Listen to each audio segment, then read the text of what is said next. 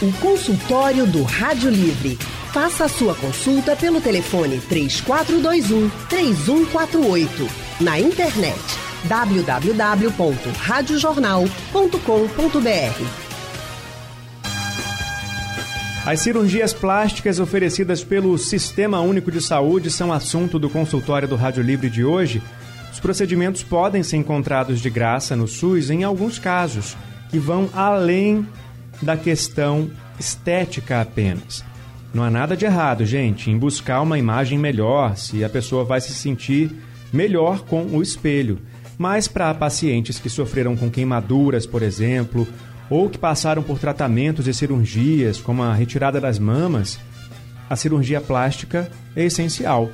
Sobre o assunto, vamos conversar com o cirurgião plástico do Hospital Universitário Oswaldo Cruz, da Universidade de Pernambuco, Helder Medeiros. Boa tarde, doutor. É, boa tarde, ouvintes. Boa tarde a todos.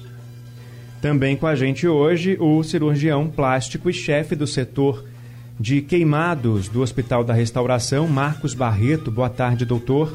Ah, boa tarde, Leandro. Boa tarde a todos os seus ouvintes. Ah, estamos aqui mais uma vez para a gente prestar ah, esclarecimentos a a população a respeito dessa demanda que você acaba de abrir agora no seu consultório. Vamos lá, o consultório é nosso nesse momento. Os doutores estão à disposição também dos ouvintes.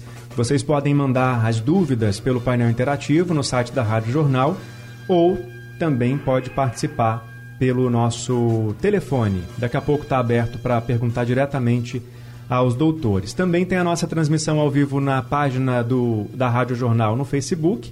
É só entrar lá, acompanhar e deixar a sua pergunta nos comentários que eu repasso aqui para os nossos convidados.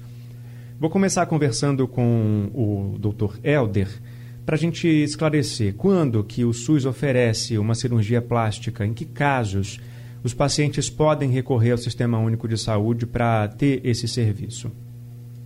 Bom, na verdade a cirurgia plástica ela, ela pode ser dividida em duas partes, uma parte reparadora e uma parte estética. Né? A, o SUS ele cobre a maioria das cirurgias reparadoras. Daí a gente pode listar uma reconstrução mamária, pacientes com deformidades, paciente com lesões tipo escara, onde a gente faz uma reconstrução com retalhos, pacientes que foram submetidos à cirurgia da obesidade e nós podemos fazer as cirurgias de mama, abdômen desses pacientes, mas também em hospitais universitários onde tem residente de cirurgia plástica, 15% das cirurgias podem ser estéticas, uma lipo, uma prótese. É difícil conseguir? Sim, é muito difícil porque a demanda é muito grande. Uhum. Mas ao tempo que a gente consegue fazer uma avaliação com o cirurgião, né, a gente consegue avaliar os pacientes, nós podemos atender alguma demanda do Estado com relação às cirurgias estéticas. Doutor Marcos, é, em relação ao setor de queimados, como é que é o serviço da cirurgia plástica? Que importância ele tem para quem sofreu com queimaduras, para quem passou por essa dor de enfrentar um incêndio, por exemplo, ou teve um acidente com fogos? A gente sempre fala nas épocas né, de Réveillon, de São João? Bem, Leandro, a, aqui a coisa funciona da seguinte forma, ou seja, a cirurgia, a cirurgia plástica é, estética, na, no caso do queimado, ela passa a ser secundária. É? O que a gente faz é cirurgia plástica reparadora. A gente tem que devolver para os pacientes que sofreram ah, esse trauma, ah, o trauma da queimadura, que é considerado um politrauma, a sua função, aquela função que ele perdeu. O queimado ele é considerado o 10 da complicação, ou seja, não tem nenhum doente mais grave dentro de uma instituição de trauma de que o doente queimado, porque tudo começa com a destruição uh, da, do maior órgão do corpo humano, que é a pele. Você destruindo a pele, automaticamente você não tem mais defesa. Daí você começa a ser invadido pelas bactérias, por tudo que está no ar. E aí você começa a ter uh, problemas uh, que você não imaginava que uh, fosse existir, como o caso dos processos infecciosos, sistêmicos, uh, com as falências uh, natural decorrente disso, que são as falências múltiplas dos órgãos, e chegando ao caso do falecimento. Nesse intervalo entre você se queimar e ao falecimento, existe o que está no meio. É onde nós entramos. Ou seja, primeiro com o paciente que precisa de cuidados intensivos, para ele poder sobreviver ao trauma. Depois que ele sobrevive desse trauma, né, onde aí está envolvido o grupo da cirurgia plástica que vai atender num primeiro momento e no intervalo, mas existe a necessidade da cirurgia vascular, muitas vezes da ortopedia, uh, do, do, do, cirurgião uh, intensivista, do clínico intensivista uh, e assim por diante. Daí a gente parte, no final de tudo, a fazer as cirurgias reparadoras. São pacientes que perderam a pele que você precisa fazer os transplantes de pele. Tira a pele de um local, coloca a pele em outro local. Paciente que tem lesões tão graves, que tem exposição óssea, onde você vai ter que rodar retalhos, retalhos musculares e depois fazer a cobertura cutânea. E no final de todo esse processo, quando você fecha as lesões, ele vai partir para fisioterapia, para fisioterapia uh, funcional. Ou seja, o paciente vai ter que aprender novamente a andar, vai ter que começar a funcionar do zero com as suas mãos, com as suas pernas, passar a levantar de uma cama, a escovar o dente, fazer tudo que ele fazia e que não faz mais. Então, é isso que a gente tem que trabalhar. No final, a gente começa a fazer a parte cosmética, que é exatamente deixar o paciente uh, com o mínimo de lesão que é possível deixar. Lembrar sempre que queimadura, ela deixa uma lesão para o resto da vida não tenha dúvida disso, as cicatrizes elas vão ficar para o resto da vida. É para minimizar, então, minimizar o, o, o, a o consequência. Problema, né? Exatamente. Então, o que o doutor Helder falou uh, é muito, muito bem uh, explicado. Você tem que dividir essas duas vertentes. O que é a cirurgia reparadora e o que é a cirurgia estética. Na cirurgia reparadora, você tem uma doença a você corrigir. No caso da cirurgia estética, não. Você está bem de saúde, você não tem nenhum problema de saúde e você procura o cirurgião plástico para melhorar aquela condição que você tem, que você acha que pode melhorar. Uhum. E cabe ao cirurgião plástico a definição daquilo que pode ser oferecido para melhorar ou não. Porque muitas vezes o paciente pensa de uma forma como se você estivesse trabalhando com massa de modelar. E não é. Uhum. E não é massa de modelar. Quando você faz uma cirurgia bariátrica que você tem uh, aquela, aquele excesso de pele uh, para ser retirado com gordura e tudo, não vem fazer um nível de exigência uh, para o cirurgião plástico achando que você vai ter minúsculas cicatrizes. Não, você vai ter cicatrizes grandes. Porque para retirar aquilo, então é considerado uma cirurgia reparadora não é uma cirurgia estética. E assim como todas as outras, existem os riscos, né, doutores? Não, não tenha dúvida, você tem, em tudo você é. tem risco. Estamos conversando sobre as cirurgias plásticas que podem ser oferecidas pelo Sistema Único de Saúde. São alguns casos específicos em que os pacientes conseguem os procedimentos sem pagar nada. Claro, respeitando todos os trâmites e também as indicações dos médicos, né? Para conversar com a gente sobre o assunto, a gente convidou o Dr. Helder Medeiros, que é cirurgião plástico do Hospital Universitário Oswaldo Cruz, da Universidade de Pernambuco, e também atende num consultório particular no edifício Tomás Edison, no Recife. E também o Dr. Marcos Barreto, que é cirurgião plástico e chefe do Centro de Tratamento de Queimados do Hospital da Restauração. Dr. Helder, tem uma pergunta da ouvinte Camila, do Recife, no painel interativo. Ela disse o seguinte: Minha filha precisa fazer a cirurgia de redução de mama. Como posso conseguir essa cirurgia pelo SUS? Existe essa possibilidade?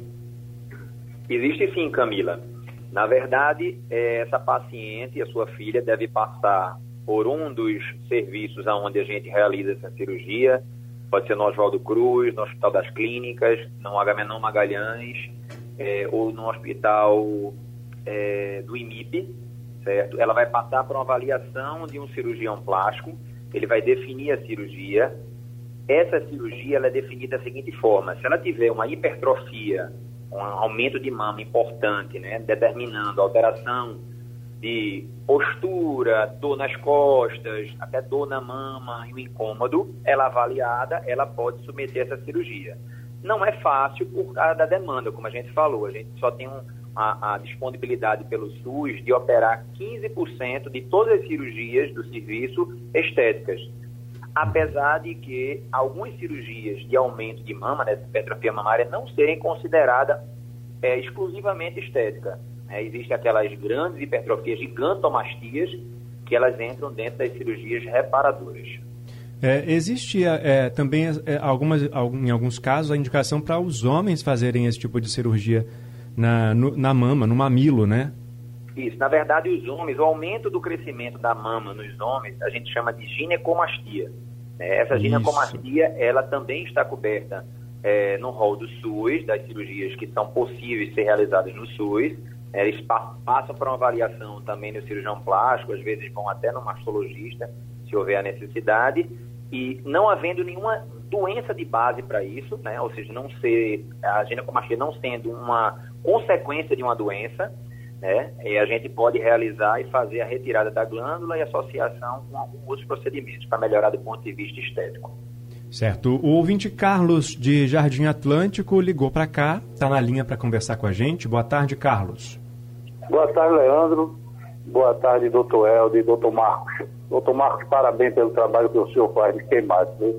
Porque só em queimar o meu dedo no café, imagino a dor que o, o ser humano sente. Imagine esse trabalho que o senhor faz na restauração há muito tempo. Podia já ter se aposentado, mas é, é uma dignidade muito grande que o senhor faz com esse povo. Doutor Helder, parabéns também pelo trabalho. O que eu queria saber é o seguinte: quem, quem, quem tem gordura demais, o SUS, ele, ele faz cirurgia de estética e reparadora. Só que a de estética é mais complicado. Mas, mesmo assim, é, qual é o peso suficiente para a pessoa fazer uma cirurgia estética e o, e o que é que, que a gente depois tem que fazer, porque tem que fazer a reparadora, já que eu ouvi falar que fica as peles, fica tudo isso, e se dá continuidade. Obrigado, boa tarde. Obrigado, Carlos. Doutor Helder. Boa tarde, Carlos. É, na verdade, é o seguinte: se tratar de uma obesidade, né, que sejam indicados a cirurgia da obesidade, ou redução do estômago, como é chamado é, pelo público, né? Você submete a redução do estômago, que é uma cirurgia de gastroplastia, após a perda de peso ideal, avaliada pelo cirurgião, ele passa para a cirurgia plástica. E aí a gente vai fazer a retirada de pele e de gordura necessário para que você volte à parte funcional. Ou seja, você tem um ganho estético e também tem um ganho funcional. Né? Isso aí tem que ser avaliado pelas duas equipes. A de cirurgia geral, que vai submeter esse paciente à gastroplastia, né? redução do estômago, e após atingir uma perda em torno de 30% a 40% do peso inicial, né, quando você fez a sua cirurgia, aí eles levam a esse paciente à equipe de cirurgia plástica, que vai submeter às cirurgias devidas. Eu queria só dar um adendo, rapidinho, uhum. Leandro, que eu participei do trabalho do doutor Márcio Barreto, eu fui da equipe dele por uns dois anos e tenho muito orgulho de ter participado. É um excelente cirurgião plástico, realmente a gente só tem a agradecer. Recife e Pernambuco é coberto pela parte de queimados, graças ao doutor Marcos Barretos. Grande abraço, doutor Marcos. Eu, posso agradecer a sua gentileza e o do nosso ouvinte também. Né? O doutor Helder, ele trabalhou conosco aqui um bom tempo e como um excelente profissional que ele sempre foi, ele encontrou o lugar dele lá no, no Hospital Oswaldo Cruz, onde permanece já há mais de uma década lá dentro, né, Helder? E, e, isso é uma coisa muito importante. Inclusive, estar participando de um programa contigo, para mim é um orgulho muito grande. Muito obrigado, então, pela gentileza. Tá vendo só, ouvintes? A gente aqui tem especialistas de qualidade para trazer informações para os nossos ouvintes. Também é um prazer estar conversando com doutores tão gabaritados aqui no nosso consultório. Agora, a cirurgia plástica, durante anos, foi vista de rabo de olho assim por muita gente, né? Ah, cirurgia plástica é futilidade, não precisa não. É só para aquelas pessoas que não estão passando por um problema sério de saúde, querem melhorar a imagem. Era criticada e tal. E existe, na visão de alguns especialistas, um marco no Brasil nessa história da cirurgia plástica, que foi um incêndio que aconteceu num circo na cidade de Niterói, na região metropolitana do Rio de Janeiro, hoje na região metropolitana do Rio de Janeiro, e esse circo devastou a vida de milhares de pessoas, de famílias, porque pelo menos 500 pessoas morreram, outras, pelo menos 800, ficaram feridas.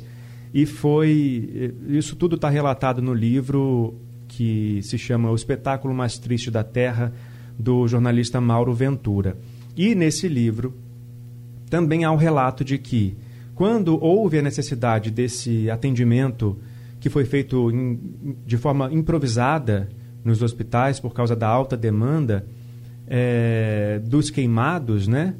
Quando houve esse incidente, é que se tornou o, a cirurgia plástica se tornou uma prioridade dentro dos hospitais. Foi quando os profissionais e os políticos enxergaram que a cirurgia plástica não era só uma questão estética, era também essa questão toda que estamos falando aqui, é, essencial para alguns pacientes. E aí o, o, o, Dr. Ivo, Ivo Pitangui é citado nesse livro também como sendo um, um, uma peça importante para essa ideia de que a cirurgia plástica deveria ser alvo de investimentos públicos. Dr. Marcos, a partir de então, a cirurgia plástica hoje já tem o devido é, investimento, já é vista com esses olhos de qualidade de vida para pessoas que precisam disso para sobreviver ou ainda falta investimento?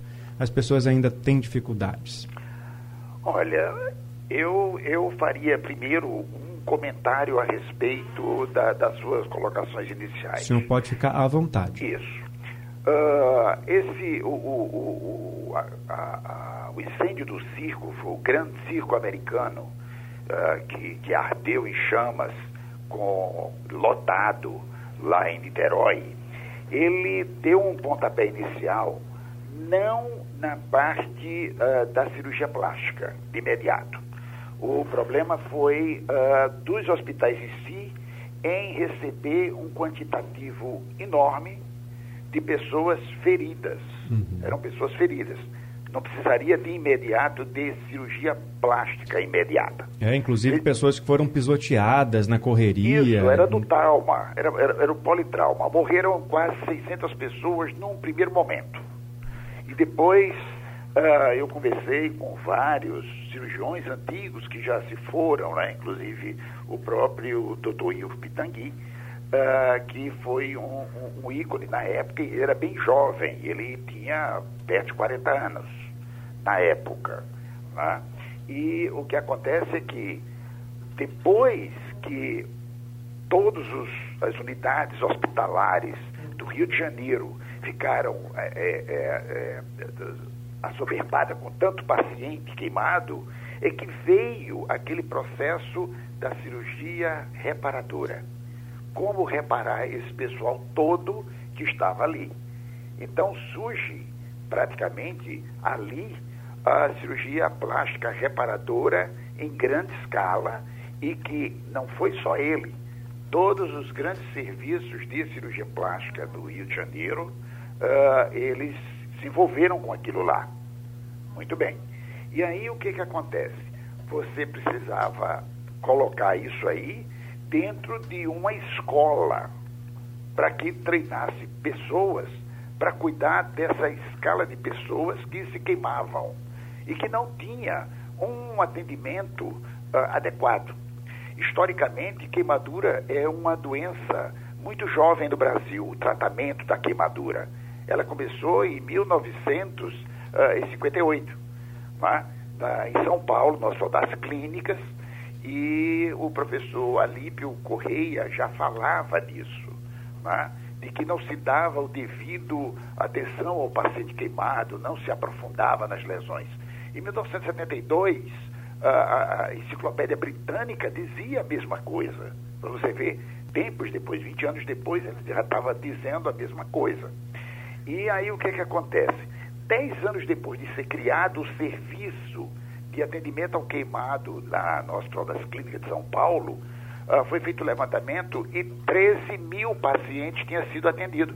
Então imagina, antes disso, antes disso, essas 13 mil pessoas que já existiam teriam sido atendidas aonde? Dos hospitais gerais, de qualquer forma, sem nenhum acompanhamento específico. Uhum. E daí surgiu o treinamento dentro da cirurgia plástica uh, para se tratar do paciente queimado, no sentido de ser um paciente que precisa não só do cirurgião plástico, mas do cirurgião geral, do cirurgião vascular, do neurologista e assim por diante, e principalmente da fisioterapia motora e respiratória. E o cirurgião plástico do lado estético, para poder fazer a parte reparadora e depois deixar o paciente o mais próximo possível do aceitável.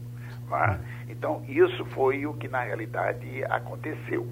E hoje você vê dentro da escola de medicina não existe o treinamento só para queimados. Uhum. O, o, quem, quem faz a área de queimadura é o residente de cirurgia plástica, quando ele passa a, a, a fazer sua residência, ele tem um tempo que ele vem fazer uh, no Hospital da Restauração. Os residentes aqui de Pernambuco são os do Hospital das Clínicas, Hospital Agamenon Magalhães uhum. e do IMIP. Eles passam pelo Hospital da Restauração. Lá no Rio de Janeiro, mesmo no serviço de, do, do professor Pitangui, o pessoal ia para o Andaraí, treinar uhum. queimaduras lá no Hospital do Andaraí. É? E assim por diante. Cada serviço tem o, um, um serviço específico, cada grupo de residência ia para um determinado serviço específico. Então, isso foi que deu um apoio. Mas para você ver como as coisas andam lenta. É, porque... só para situar os ouvintes, né? Esse incêndio que a gente citou aqui foi em dezembro de 1961. Exatamente. 61. Antes início, disso. Início de 61. É. Ah, ou seja, início, no final de 61. É, início da década de 60. Início da década de 60. Ou seja, para você ver, a Pitangui tinha 30 e poucos anos. Uhum. Ele, se fosse vivo hoje, ele teria perto de 100 anos. Né? E aí, o que, que acontece? Você vê que logo depois, tempos depois, não, não logo depois, mas tempos depois, você teve outros incêndios em São Paulo. E tiveram o mesmo problema. O Andraus, o Andorinha. Né? Esses, esses, esses prédios, eles incendiaram. E muita gente morreu por asfixia. Morreu por asfixia porque o atendimento ao queimado, ele não se trata apenas de você lidar com a pele destruída, mas tem um conjunto uh, total de, de, de, atendimento que precisa de todo um aparato de outros especialistas juntos. Isso Ou hoje seja, eu acho que a gente pode a gente pode comemorar que o SUS hoje, pelo menos aqui em Pernambuco consegue dar conta dessa demanda, né? Não, Desse não jeito. dúvida. Nós temos o maior centro de queimados do Brasil. Uhum. Ou seja, um centro de queimados tem 40 leitos. Você só tem um parecido com o nosso em termos de tamanho uh, em Minas Gerais, que é o Hospital João 23. Uh, ah, e você tem uma quantidade maior em São Paulo, onde você tem 16 centros, mas distribuído pelo estado inteiro. Em Pernambuco, nós temos apenas um centro. Uh, e a gente consegue dar conta de praticamente o estado inteiro. Né? Vem para cá. Então é uma trabalheira bem grande. Né? É uma trabalheira grande. Temos que Mas... agradecer então também aí o Serviço de Saúde Pública. Olha, deixa eu perguntar para o doutor Helder o seguinte: eu, tem alguma. No, no, caso de cirurgia plástica, de uma forma geral, é, mesmo aquelas indicadas nesse, nesse quadro que a gente está tratando aqui, de uma necessidade além da estética, Existe contraindicação para cirurgia plástica? Sim, Leandro, existe sim. Deixa eu só fazer um adendo aí na observação do doutor Marcos. Fica à vontade, é de você e do espaço. É, no queimado, é uma coisa aguda que acontece muito, é a intoxicação por monóxido de carbono. É, e a gente, no SUS, ainda não tem um tratamento que é o único, na teoria, que dará sobrevivência ao paciente que é o tratamento em câmara hiperbárica, é fornecer oxigênio sob pressão a esses pacientes. No acidente que teve no sul, né, na Guadalquivir, muitos morreram imediatamente por intoxicação por monóxido de carbono. E falta ainda só esse pedaço que é a, o tratamento com câmara hiperbárica, que associará imediatamente é, o tratamento agudo da intoxicação por monóxido de carbono e também poderá ajudar na recuperação das lesões, visto que ela aumenta uma oferta, demanda de oxigênio em até 15% nos tecidos periféricos. Mas outra coisa que a gente estava falando, que você me perguntou, é se existe contraindicação. Na verdade, a avaliação do cirurgião plástico é que é fundamental para que haja ou não a cirurgia plástica. Né? Existem pacientes que vêm, é, existem até doenças chamadas dismorfismo, onde o paciente se vê de uma forma, mas ela é completamente diferente do que ela se imagina. E o médico ele tem que ter o critério, junto com a ética, de indicar ou contraindicar a cirurgia a paciente. Né? E fora isso, existem também as doenças ou comorbidades que possa estar presente naquele momento, que vá é, inviabilizar o procedimento cirúrgico. Paciente diabetes descompensado, paciente que teve é, uma doença grave, recente, ou um paciente que, por exemplo, teve o Covid, né? o paciente que teve Covid e for assintomático, ele tem que passar entre 30 e 45 dias para ser submetido a uma cirurgia plástica. Por quê? Porque existe o processo inflamatório na região pulmonar e em outras partes do corpo que pode comprometer a cirurgia desse paciente se for feito em, é, muito próximo à infecção dele pelo Covid. Né? Então, isso é importante ser levado em consideração também. Uhum. Doutor Marcos, e os cuidados pós-cirurgia, quais são? Bom, eu, eu, eu gostaria, antes de, de, de responder esse uhum. cuidado uh, que você me perguntou, ah, corroborando o que o doutor Helder falou, ah, a população em geral eles não tem ideia quando muitas vezes o cirurgião plástico contraindica uma cirurgia. Mas eu estou bem, mas você é fumante. Então, operar um fumante é uma complicação. Porque a cirurgia, dependendo da cirurgia estética, você tem uma cirurgia de relativamente longo prazo. Ou seja, a cirurgia que leva 3, 4 horas. E se você fizer uma cirurgia combinada, que é a mama e o abdômen, ou então é uma mama com a face, que leva seis horas, você tem, uh, querendo ou não, um risco desse paciente. Um risco, uh, porque a anestesia, à medida que você vai alongando ela, os riscos são inerentes. Muito bem. E o paciente que fuma diz: o que, é que eu tenho a ver fumar com a minha pele? Até a cicatrização do doente fumante, ela é pior do que o paciente não fumante. Então, de preferência, quem estiver pretendendo fazer sua cirurgia plástica, estética e fuma, pare de fumar. Pare de fumar pelo tempo. Uh, o doutor Helder pode, inclusive, uh, como ele está nessa área mais ativo do que eu, pelo, pelo tempo, uh, é, ele pode, inclusive, corroborar isso. Muita gente, inclusive, contraindica e, ou então não faz, não opera. Né? Mas os cuidados, como você perguntou, os maiores cuidados que precisa se ter uh, no caso de um pós-operatório, é obediência cega e restrita ao que o seu cirurgião diz para fazer. Por exemplo, hoje, uh, diferente de 30 anos atrás, você opera um paciente de mama e abdômen e põe ele em pé no dia seguinte. Muitas vezes, antigamente, há 30 anos atrás, o doente ficava dois dias acamado mas se descobriu que o risco que ele tem de fazer um tromboembolismo é alto. E isso fez com que as mudanças comportamentais, ah, em termos de, de, de conduta pós-operatória, eh, fosse modificando para dar mais segurança ao paciente. Né? Então, a obediência aos aconselhamentos ao profissional, e isso tem que ser discutido na hora da consulta. Olha, vai ter que ficar dessa e dessa forma porque muitas vezes o paciente ele adere a isso num primeiro momento e depois no pós-operatório ele não quer mais obedecer.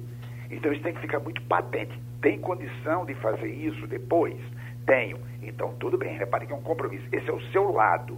Para não colocar toda a responsabilidade do resultado na mão do cirurgião. O cirurgião ele faz todo o procedimento de, com o maior esmero ele quer que a coisa fique da melhor forma possível. Mas se o paciente não obedece, nós já tivemos pacientes que eu quando cheguei no hospital para revê-lo depois de operado, o paciente tinha fumado e o pessoal da enfermaria, uh, o pessoal da, da, da, da, do hospital disse, doutor, o seu paciente está uma catinga de cigarro dentro da enfermaria, da, da, do, do, do, do apartamento dele, ele estava fumando. Ou seja, o paciente disse que não fumaria, passou um tempo sem fumar, segundo ele falou, e depois a gente flagrou ele fumando no pós-operatório imediato. Meu Deus. Então, isso é um problema, porque eu preciso de oxigenação dos tecidos para você ter uma boa cicatrização. Agora, depois que não faz uma boa cicatrização, aí vem atrás do médico e você não fez a sua parte, isso, isso é muito. É, é temeroso, né? Uhum. É temeroso. Mas o pós-operatório é isso aí. Isso já se sabe o que, que acontece, o cirurgião ele passa para o paciente exatamente as necessidades e é um acordo, é um acordo. Ninguém vai se submeter a um procedimento cirúrgico onde tem um sacrifício, uh, não só financeiro, mas onde você vai ficar quieto, onde você vai sentir alguma dor e tudo mais, para você melhorar e você mesmo jogar fora todo esse sacrifício. Todo esse investimento, Exato. né? De tempo, de dinheiro e, e de saúde, Exato. que é o nosso nosso maior objetivo né, na vida é manter a saúde em dia.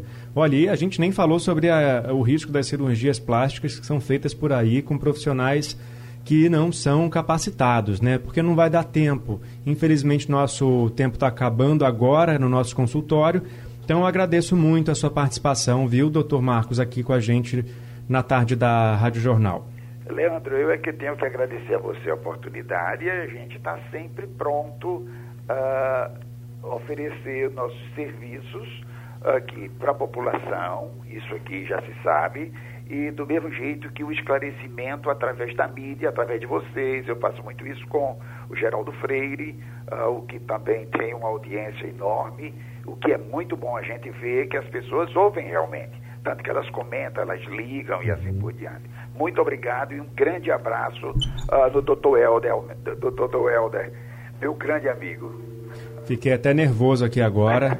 Bati no microfone, vocês perdoem aí o barulho, fui eu. Porque realmente, Geraldo é o nosso professor aqui, né, na, na Rádio Jornal.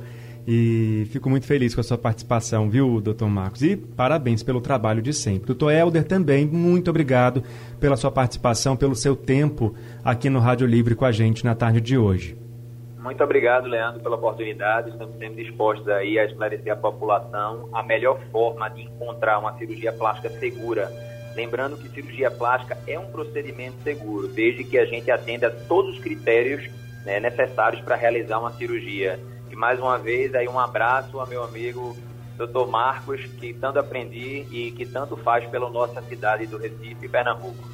Forte abraço a todos. Perfeito, abraço para você também. A gente reforça, né? Não faz mal, gente. Pessoa que quer fazer uma cirurgia plástica só para melhorar a imagem, tem problema nenhum.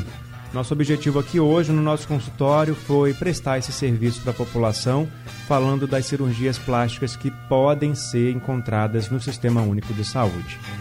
A produção do Rádio Livre é de Gabriela Bento, no site da Rádio Jornal Isis Lima, trabalhos técnicos de Big Alves e José Roberto Camutanga. A direção de jornalismo é de Mônica Carvalho. Sugestão ou comentário sobre o programa que você acaba de ouvir, envie para o e-mail ouvinte@radiojornal.com.br ou para o endereço Rua do Lima 250, Santo Amaro, Recife, Pernambuco.